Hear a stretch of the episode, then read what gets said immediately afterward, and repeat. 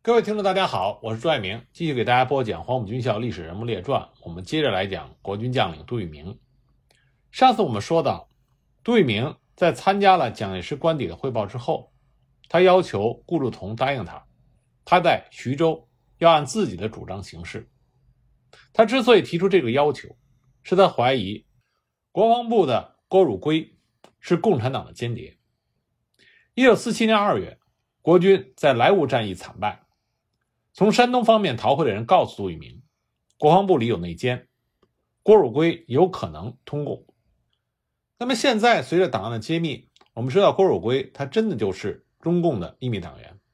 一九二九年，郭汝瑰在杨森部队的时候已经秘密参加了共产党。一年之后，因为情况变化，他与党组织失去了联系。抗战期间，郭汝瑰到达重庆，意识到国民党政府。在政治、经济、军事等方面都已经腐朽透顶，所以努力地寻求与中国共产党恢复了联系。一九四五年三月，郭汝瑰遇见任连儒，得以和中共地下党取得了联系，并且提供了国民党的一些军事情报。在任连儒的介绍下，郭汝瑰秘密会见了董必武。一九四七年二月，当时的参谋总长陈诚打算任命郭汝瑰就任国防部第三厅厅长。对此，郭汝瑰很犹豫。经任连儒的分析，认为郭汝瑰担任作战厅长会更有利于情报工作，于是郭汝瑰就答应了。当时国军主力正在向山东解放区发起进攻，郭汝瑰根据蒋介石的指示，制定了作战计划，并将情报交给了任连儒，还特别强调，在这一次的战斗序列中，有张灵甫的整编第七十四师，全部美式配备。要解放军特别小心。果然，在孟良崮作战中，解放军有备而来，全歼了整编七十四师。战后，国防部派新闻局局长邓文仪调查失败的原因。邓文仪，黄埔一期。二十世纪三十年代，蒋介石在江西剿共、建立行营的时候，邓文仪就是情报处长，是特工专家。他在山东偶然听到一个高级军官说郭汝瑰是共谍，因为没有证据。邓文仪只是告诉了与郭汝瑰有矛盾的杜聿明，从此郭汝瑰就成了杜聿明的一块心病。杜聿明既然怀疑郭汝瑰是共谍，他为什么不报告给蒋介石呢？因为杜聿明没有证据，而且郭汝瑰和他一样，都是黄埔军校毕业生，搞不好得不偿失。所以杜聿明决定自己独立行事，以防泄露。杜聿明因为飞机迷航，半夜才到达徐州，了解战况之后，他认为。华东解放军主力目前不是直接进攻徐州，而是想要集中主力消灭国军兵团，以有利于打援。徐州以西黄口、九里山以北至不老河北岸的解放军，只有极少部分牵制国军，可以大胆调兵。应该说，杜聿明的判断是正确的。他相应的提出两种应对方案：第一方案，令黄埔韬兵团守碾庄，十三兵团守徐州，以第二、第十六两个兵团。会合黄维的十二兵团，先击破中原野战军。关键是黄伯韬兵团能否坚守一个时期？这个围魏救赵的作战方案的确很高明。中野的力量比华野要小，而且在战役之初集结也还没有到位。以国民党三个主力兵团围歼中野，兵力上确实占据了一定优势。这也是杜聿明在南京军事会议上没有提出来的方案。如果真正实行的话，解放军还真的有很大的麻烦，可惜刘志的胆子太小。如果寻找不到中原主力，又耽误了援救黄伯韬，吃不了兜着走。所以刘志等人坚决的反对这个方案，杜聿明也没有办法。第二个方案是以十六兵团守徐州，以第二、第十三兵团全力解黄伯韬兵团之围。但是如果黄维的十二兵团被中原野战军牵制的话，不能到达徐州，那么击破华野。则深感兵力不足，这个保守的方案很快得到刘志等人的认可。十一月十一日，第二兵团司令官邱清泉从商丘到达徐州。这个时候，中原野战军已经抽调了主力南下，面前只剩两个纵队，所以刘志决定将第二兵团东调，协同十三兵团解黄伯韬之围。十三日开始向东攻击，最多推进了数公里。杜聿明认为，按照这个速度，一个星期可以打到碾庄。十四日，发现解放军打援部队越来越顽强，白天攻占的阵地，晚上又被反攻回来。十四日、十五日、十六日战斗激烈。十七日，解放军经双沟向东南两路撤退。杜聿明以为解放军崩溃，命令全线追击，结果受到解放军在二线阵地顽强抵抗。这就是国民党宣传的所谓“徐东大捷”。二十二日，黄埔韬兵团在碾庄被歼灭。十月二十三日，杜聿明和刘峙到南京参加蒋介石官邸的汇报。会议程序还是由郭汝瑰报告下一步的作战计划。他提出以打通金浦路徐蚌段为目的，徐州方面主力向富力集方向进攻，孙良兵团及黄维兵团向宿县进攻，南北夹击，一举击破解放军，打通徐蚌间的交通。蒋介石命令杜聿明就按照这个作战计划部署攻击。杜聿明认为，如果孙元良兵团和红卫兵团顺利合围，这固然是好，但万一时间上出现了差池，或者兵力不足导致打不通，那么红卫兵团就有陷入重围的可能。所以他建议调三个军向蚌埠集中参加战斗，另外再设法抽调两个军。蒋介石说调五个军不可行，想办法调两三个军，但必须按照计划执行。杜聿明返回徐州后，组织兵力。向富里集方向攻击前进，这是他第二次执行郭汝瑰的计划。一时之间，炮火连天，杀声不绝于耳。然而，蒋介石许诺的援军却迟迟没有出现。其实，当时的军力分布和白崇禧的掣肘，决定了蒋介石根本不可能再抽调其他部队前来增援。黄维兵团本来是去解救黄伯韬兵团，没想到自己反而成了梦中之鳖。这就是杜聿明盲目的遵从蒋介石意志的结果，没救出黄伯韬，又搭上了黄维。十月二十八日上午，杜聿明奉蒋介石的命令到南京开会，当务之急无疑是救黄维。会前，杜聿明特地私下找到顾祝同，表示应该集中一切的兵力与解放军决战，否则黄维完了，徐州不保，南京也危险。顾祝同当时就对杜聿明说。现在只有放弃徐州，出来再打，你看能不能行？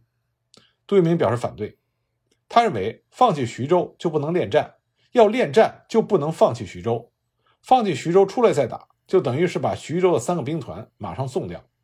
只有让黄维在双堆集坚守，牵制解放军，将徐州的部队撤出，经永城到达蒙城、涡阳、阜阳地区，以淮河为依托，再向解放军攻击，以解黄维兵团之围。最后，他又向顾祝同提出要求，这个计划只应该少数人知道，坚决不要告诉郭汝瑰。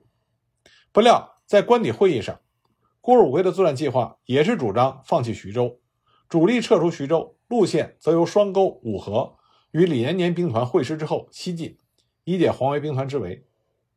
杜聿明当时就表示反对，他站起来质问郭汝瑰说：“东边都是水网地带，我们那么多重装备。”那些武器怎么办？是不是要送给共产党？杜聿明一语就道破了郭汝瑰的目的，这也引发了蒋介石对郭汝瑰的不满。会场顿时大乱。侯腾问杜聿明：“左翼打不得，从右翼出来攻击如何？”杜聿明回答：“那要看情况而定。”有人问杜聿明：“那你的意见如何打？说说。”杜聿明看了顾祝同一眼，笑而不答。这个时候，顾祝同对蒋介石说。要光庭到小会议室谈谈。蒋介石到了小会议室之后，杜聿明说：“校长，学生已与顾老师商量好了，部队从徐州出来不能恋战，从右翼而不是左翼，经永城到达蒙城、涡阳、阜阳地区，依托淮河，再向敌人攻击，以解黄维之围。”蒋介石频频点头。出了小会议室之后，蒋介石问参加汇报的人：“还有什么意见吗？”路线问题。由杜总司令相机行事。散会。十月二十八日晚，杜聿明返回徐州，向刘峙报告了南京军事会议放弃徐州的决定。次日，刘峙飞抵蚌埠指挥。杜聿明召集孙元良、邱清泉、李弥三人开会，传达了蒋介石的决策，决定于三十日发动大规模的进攻，迷惑解放军，晚上撤出徐州，目的是奔着双堆集解黄维之围。采取滚筒战术，逐次掩护撤退，同时规定了各部队的行动统治地区。然而，由于各部行动不一，行动迟缓，未能达到目的，反而暴露目标。杜聿明的指挥部与各部失去了联系，控制不了局面，形势大乱，从而使得解放军无阻碍地到达了萧县地区。徐州城里火光冲天，人马争先恐后，互相拥挤，道路阻塞，以致后备人员和辎重车辆大多数都被解放军俘虏。十二一日晚，徐州解放。三日，各兵团正向永城前进。杜聿明接到蒋介石空投的亲笔信，指责杜聿明一意逃走，将右居被动，望停奔逃，全力作战。蒋介石不但不命令战略掩护部队竭尽全力的掩护，而主力应该直奔双堆集，他反而命令部队停止前进，说应速决心于两日内立即解决绥溪口、马庄一带的敌部，此为各个击破之唯一良机。如再迟延，则各方之敌必于三日后云集于地部周围，又处被动矣。此机不可失，切勿再作避战迂回之徒。地南下十五万众，皆聚集在无极附近地区，此最不利。应即分路前进，向敌出击，否则臃肿至迟，又将坐在被围矣。如欲占领永城，牵制敌主力，可派有力部队进战，切不可全部进取。据报，马庄敌之先头部队。今晚必可先我占领永城，则我军又落后一招。若再与主力攻城，是罪不上算。此时应决心密敌之主力，而歼灭之，这是唯一要务。杜聿明认为，按照蒋介石的命令，必将招致全军覆没。原本想抵制蒋介石的命令，但又怕解不了黄维之围，替蒋介石背黑锅，陷入两难的境地。当即命令各部停止前进，召集将领开会。之后决定服从命令，采取三面掩护、一面攻击、逐次跃进的战法，能攻即攻，不能攻就守，不让共军把部队冲乱。当天晚上，杜聿明接到了国防部的命令，要求杜聿明迅速在两三天内解决绥溪口、马庄一带的解放军。杜聿明认为，这时的蒋介石又被郭汝瑰所左右，他很后悔十月二十八日。没能够向蒋介石指认郭汝瑰为潜伏的共谍，也没有与何应钦、顾祝同等咬死必须按照自己的方案撤退，计划一再变更，并且耽误了一天的宝贵行程。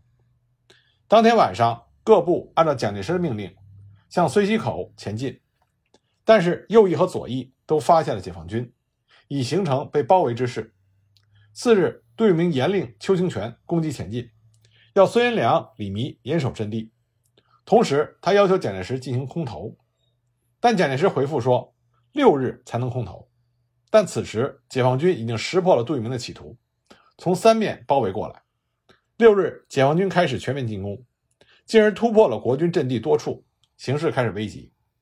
邱清泉、孙元良说：“目前唯一的办法是请杜主任独断专行，这才可以挽救大军。”杜聿明当时沉痛地说：“如果三天前大家同意。”尚可全身而退，对得起老头子。现在恐怕已经晚了，既违反命令，又不能全失，有何面目去见老头子？邱清泉认为，目前还有力量打出去。杜聿明说：“一个兵团如果突出一路还行，反之，不如按照蒋介石的命令坚持打到底。”但邱清泉、孙元良、李弥等人坚持突围，杜聿明只能同意。但是邱李二部都没有突出去，都被解放军打回来了。孙元良部突围失败，军长胡林聪等人被俘，孙元良只身逃跑。七日开始，邱李兵团向解放军发起攻击，八日和九日依然保持进攻。十日，解放军发起反攻，包围圈开始缩小。杜聿明这会儿哀叹说：“不是我学生不能站，而是老头子瞎指挥。”其实早在十二月十九日，杜聿明就向蒋介石提出了上中下三策，上策。必要时放弃武汉、西安，集中兵力与共军决战；中策各兵团持久固守，争取政治上的时间即和谈；下策突围。此时，杜聿明与空军署长董德明私下讨论起淮海战役对国民党政权的影响。杜聿明认为，平津一失，东野挥师南下，南京将不保，蒋介石只能逃到台湾。事实证明，杜聿明的这个预测是正确的。一九四九年一月五日。开始空投，蒋介石催杜聿明赶快突围。杜聿明知道蒋介石采取的是突围下策，那么他回复说：“粮弹未足，将士无力。”蒋介石复电准再投三天，务必照着实施。六日开始，解放军发起了声势浩大的攻势。九日黄昏，杜聿明到达陈官庄第五军的司令部，并且向蒋介石发出了最后一封电报。电报中说，各部队已经混乱，无法维持到明天，只有当晚分头突围。本来杜聿明本人完全有机会逃出包围圈，而且可以冠冕堂皇的走，但是这个机会被他自己放弃了。陈官庄被围四十多天，蒋介石曾经电告杜聿明，听说武帝身体有病。如果属实，日内派飞机接地回京医治。邱清泉也打电报，请蒋介石将杜聿明接回南京。杜聿明回电说：“生虽有疾病在身，行动维艰，但不忍抛弃数十万忠勇将士。生一息尚存，是为军座，效忠到底。”在这期间，陈毅多次写信敦促杜聿明投降。十二月十七日，毛泽东写了。敦促杜聿明投降书，但杜聿明已经决心为蒋介石尽于衷。中共方面十二月二十五日宣布了四十三名国民党战犯，因为上述的反动态度，杜聿明名列第三十六名。一九四九年一月九日晚，杜聿明带着副官、卫士等十几个人离开大队，单独行动，后来被俘。杜聿明想自杀未遂，被抬到了华野四纵的指挥部。四纵政委郭化若听说抓住了学长杜聿明，立即和陶勇来见。郭化若与杜聿明谈到对淮海战役与辽沈战役的看法的时候，两人之间还爆发了一场针锋相对的辩论。杜聿明说：“我自己不想参加这次战役，我们的覆没是蒋介石听信了刘峙的话，没有听我的，才导致了大失败。”郭化若则认为是蒋校长发动了反人民的内战。战争的性质注定了你们必然失败。陶勇则认为是泥腿子打败了黄埔生。之后，两人派人将杜聿明送到了华野指挥部。当时，陈毅司令员表示要见见杜聿明，杜聿明却抱着与共产党势不两立的立场，拒不见面。杜聿明在被俘之后，先被关押在华东解放军官教导团，之后又被送到了山东义都华东解放军官教导团团部。编入高级组。一九五四年夏，杜聿明从山东被转移到了北京功德林监狱看守所，在这里呢，他受到了人民解放军的优待。当时管理所的医务人员精心的治疗和护理，使得杜聿明所患的胃溃疡、肺结核和肾结核这些常年的顽疾逐渐的好转康复，直至痊愈。特别是对他脊椎炎的治疗，当时投入了很多的人力和物力。医务人员除了施药之外，还为他特制了一具合身的石膏板，使他能够舒适的安眠入睡。再加上抗美援朝对杜聿明等国军将领的冲击很大，那么这些都是外因，使得杜聿明发生了思想上的转变。但杜聿明自己本身他的内因，他的转变过程是什么样子的呢？那么与他一同被关押的文强，曾经在回忆录里对杜聿明心态变化的历程有着一定的描述。这对于我们了解杜聿明有着很大的帮助。文强和杜聿明是同时在淮海战役战场被俘的，但是被俘之后，两个人七年没有见面，直到1954年被转移到了功德林之后，两个人才有机会见面寒暄。文强回忆，当时他第一次重见杜聿明，那文强主动的就寒暄说：“老哥的身体能熬到今天实在不易。”当时杜聿明含着冷笑回复说。你问我的健康吗？是活一天算一天。我所想到的是一个死字，只有一死才能报答校长培植的大恩。我被俘之后，抱着大石头猛击头颅不死，肾脏炎、脊髓炎，重病当死不死，留此残生何益？说完，杜聿明长叹一声就走开了。那么，相隔一天之后，杜聿明又和文强见到了。他突然对文强说：“说我很奇怪，陈子良。”那么陈子良指的就是陈明仁将军，说陈子良这位铁牛一般的硬骨头汉子，早在一九四九年九月前后，我被押在济南的时候，他与李明浩一道，经过毛泽东的批准来见过我。一见面，他仍然以部下对长官的陆军礼节对待我这个阶下之囚。这次在见面的谈话中，也不曾有劝降或者大讲马列主义的一套论调。看来他完全是以私情来探问。我之所以感到奇怪的地方，是深知他对校长之忠、反共之坚，在黄埔学生中是首屈一指的战将，为何会在长沙起义投降？难道他的起义投降是假的吗？文强就说：“我看陈子良的起义没有半点假，从报纸报道来看，他必定是经过了激烈的思想斗争才起义的。老哥，你将长沙和平起义的这件大事，只奇怪到子良一人的身上，而没有奇怪到比子良更重要的元老程前先生的名下呢？这位元老在长沙临起义的时候还在说：‘我的骨头烧成灰，始终都是不变的国民党党员。’”生是国民党的人，死是国民党的鬼。像这么顽石一般的元老都点头了，倡导和平起义了，这其中必有大道理在，值得你我深思反省。杜聿明听完文强的话，拍着文强的肩膀说：“你看的对，也说的对。我的眼光只看到黄埔同学的小圈子上，没有看到全国大势所趋上。子良的起义比之程宋公的起义，那就是小巫见大巫。”一点也不奇怪。文强当时又补上一句，说：“记得你邀请我任副参谋长的时候，宋公啊，宋公指的就是程潜。宋公曾经批评你迷信武力，没有吸取在东北的失败教训，并指出国军的机械化部队对中国人民解放军是起不了作用的。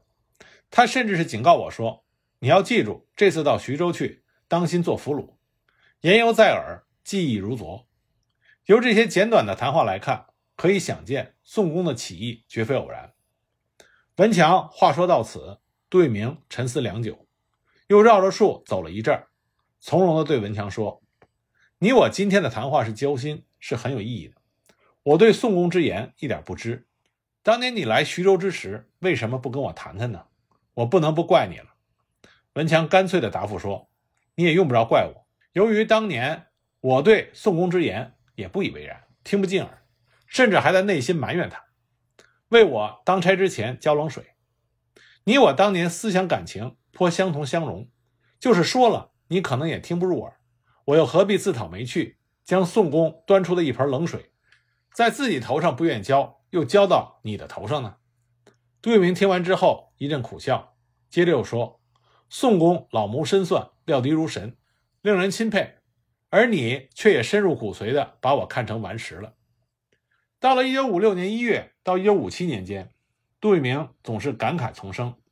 有一次，他当着文强的面，注视着团团转的在做健身活动的王灵基、范汉杰、宋希濂、王耀武、廖耀湘、李先洲等人，不胜感慨地对文强说：“我真是做梦也不会想到的事。你看，这么多的文官武将，以往是东西南北各霸一方。”多么难得见面，可是今天同一命运，都做了釜底游魂、梦中之鳖。八百万的武装部队都被打垮，共产党这张大网真可以说是一网打尽。说到这儿，杜聿明停了一会儿，接着说：“不瞒你说，共产党人讲唯物主义，不相信鬼神迷信，是有一定道理。但我活了五十多岁，却深信一些古谚俗语，说透了事情，不可不信。比如说。”天网恢恢，疏而不漏，冥冥之中自有主宰，恶有恶报，善有善报，不是不报，日子未到，等等，这些常听常说的话，实在是令人深省。我自幼在老父的督促下读了很多的史书，解放之后也读过范文澜写的《中国通史》。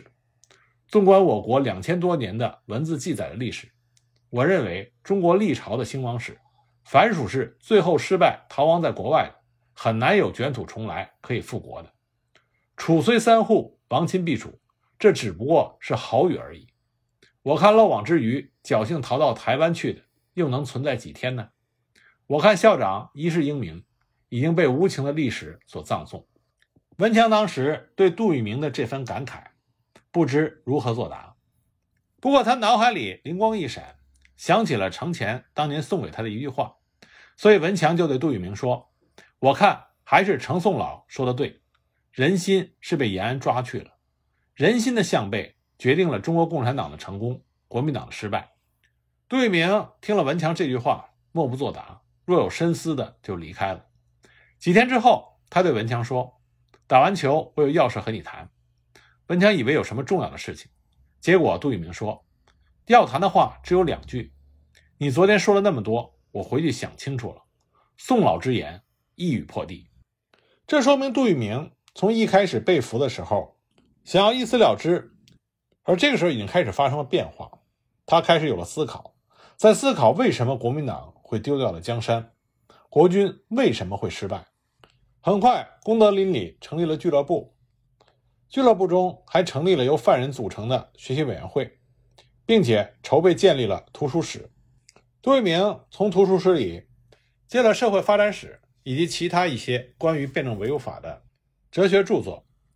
1956年五一节，杜聿明在《强报》上写出了他的第一篇文章，标题是为了庆祝五一国际劳动节的感想。他用蝇头小楷，工工整整地写满了三十六开纸的两页。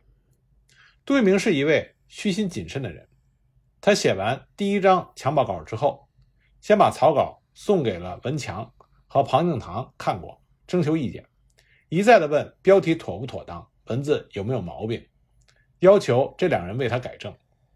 后来强报贴出之后，从强报负责人陈远香到围观强报的人，一致称赞杜聿明写的这篇读书心得，联系理论和实际做得很好。作为五一节的纪念庆祝这个伟大的意义来说，是非常妥当的。杜聿明在这份强报中是这么写的：“我学习了社会发展史，从猴子到人，才懂得劳动创造了世界，劳动创造了人类的本身这个伟大的意义。人类社会本来是平等，由于阶级社会的存在，才划分为两个阶级的对立：资产阶级是剥削无产阶级的，地主是剥削农民的。”旧社会的政权和枪杆子都是为了维护资产阶级政权的统治工具。我懂得了这么个大道理，也就开始懂得我前半生是干的什么，更进而懂得今天庆祝纪念五一国际劳动节的伟大意义。杜聿明的强报自从贴出之后，由于围观的人多，赞赏的人多，领导和干部也来细读并表示称赞。杜聿明在大家强烈的反应下，反而感到不好意思。那么，杜聿明。在对辩证唯物法进行学习的道路上有所进步。那么，另外呢，他对于忠孝仁义这四个字的理解也发生了根本性的变化。这对于他彻底摆脱对蒋介石的愚忠，而正确的去理解新中国的建立和中国共产党的胜利有很大的帮助。那么，杜聿明对于忠孝仁义有怎样新的认识呢？那么下一集呢，我再给大家继续的讲。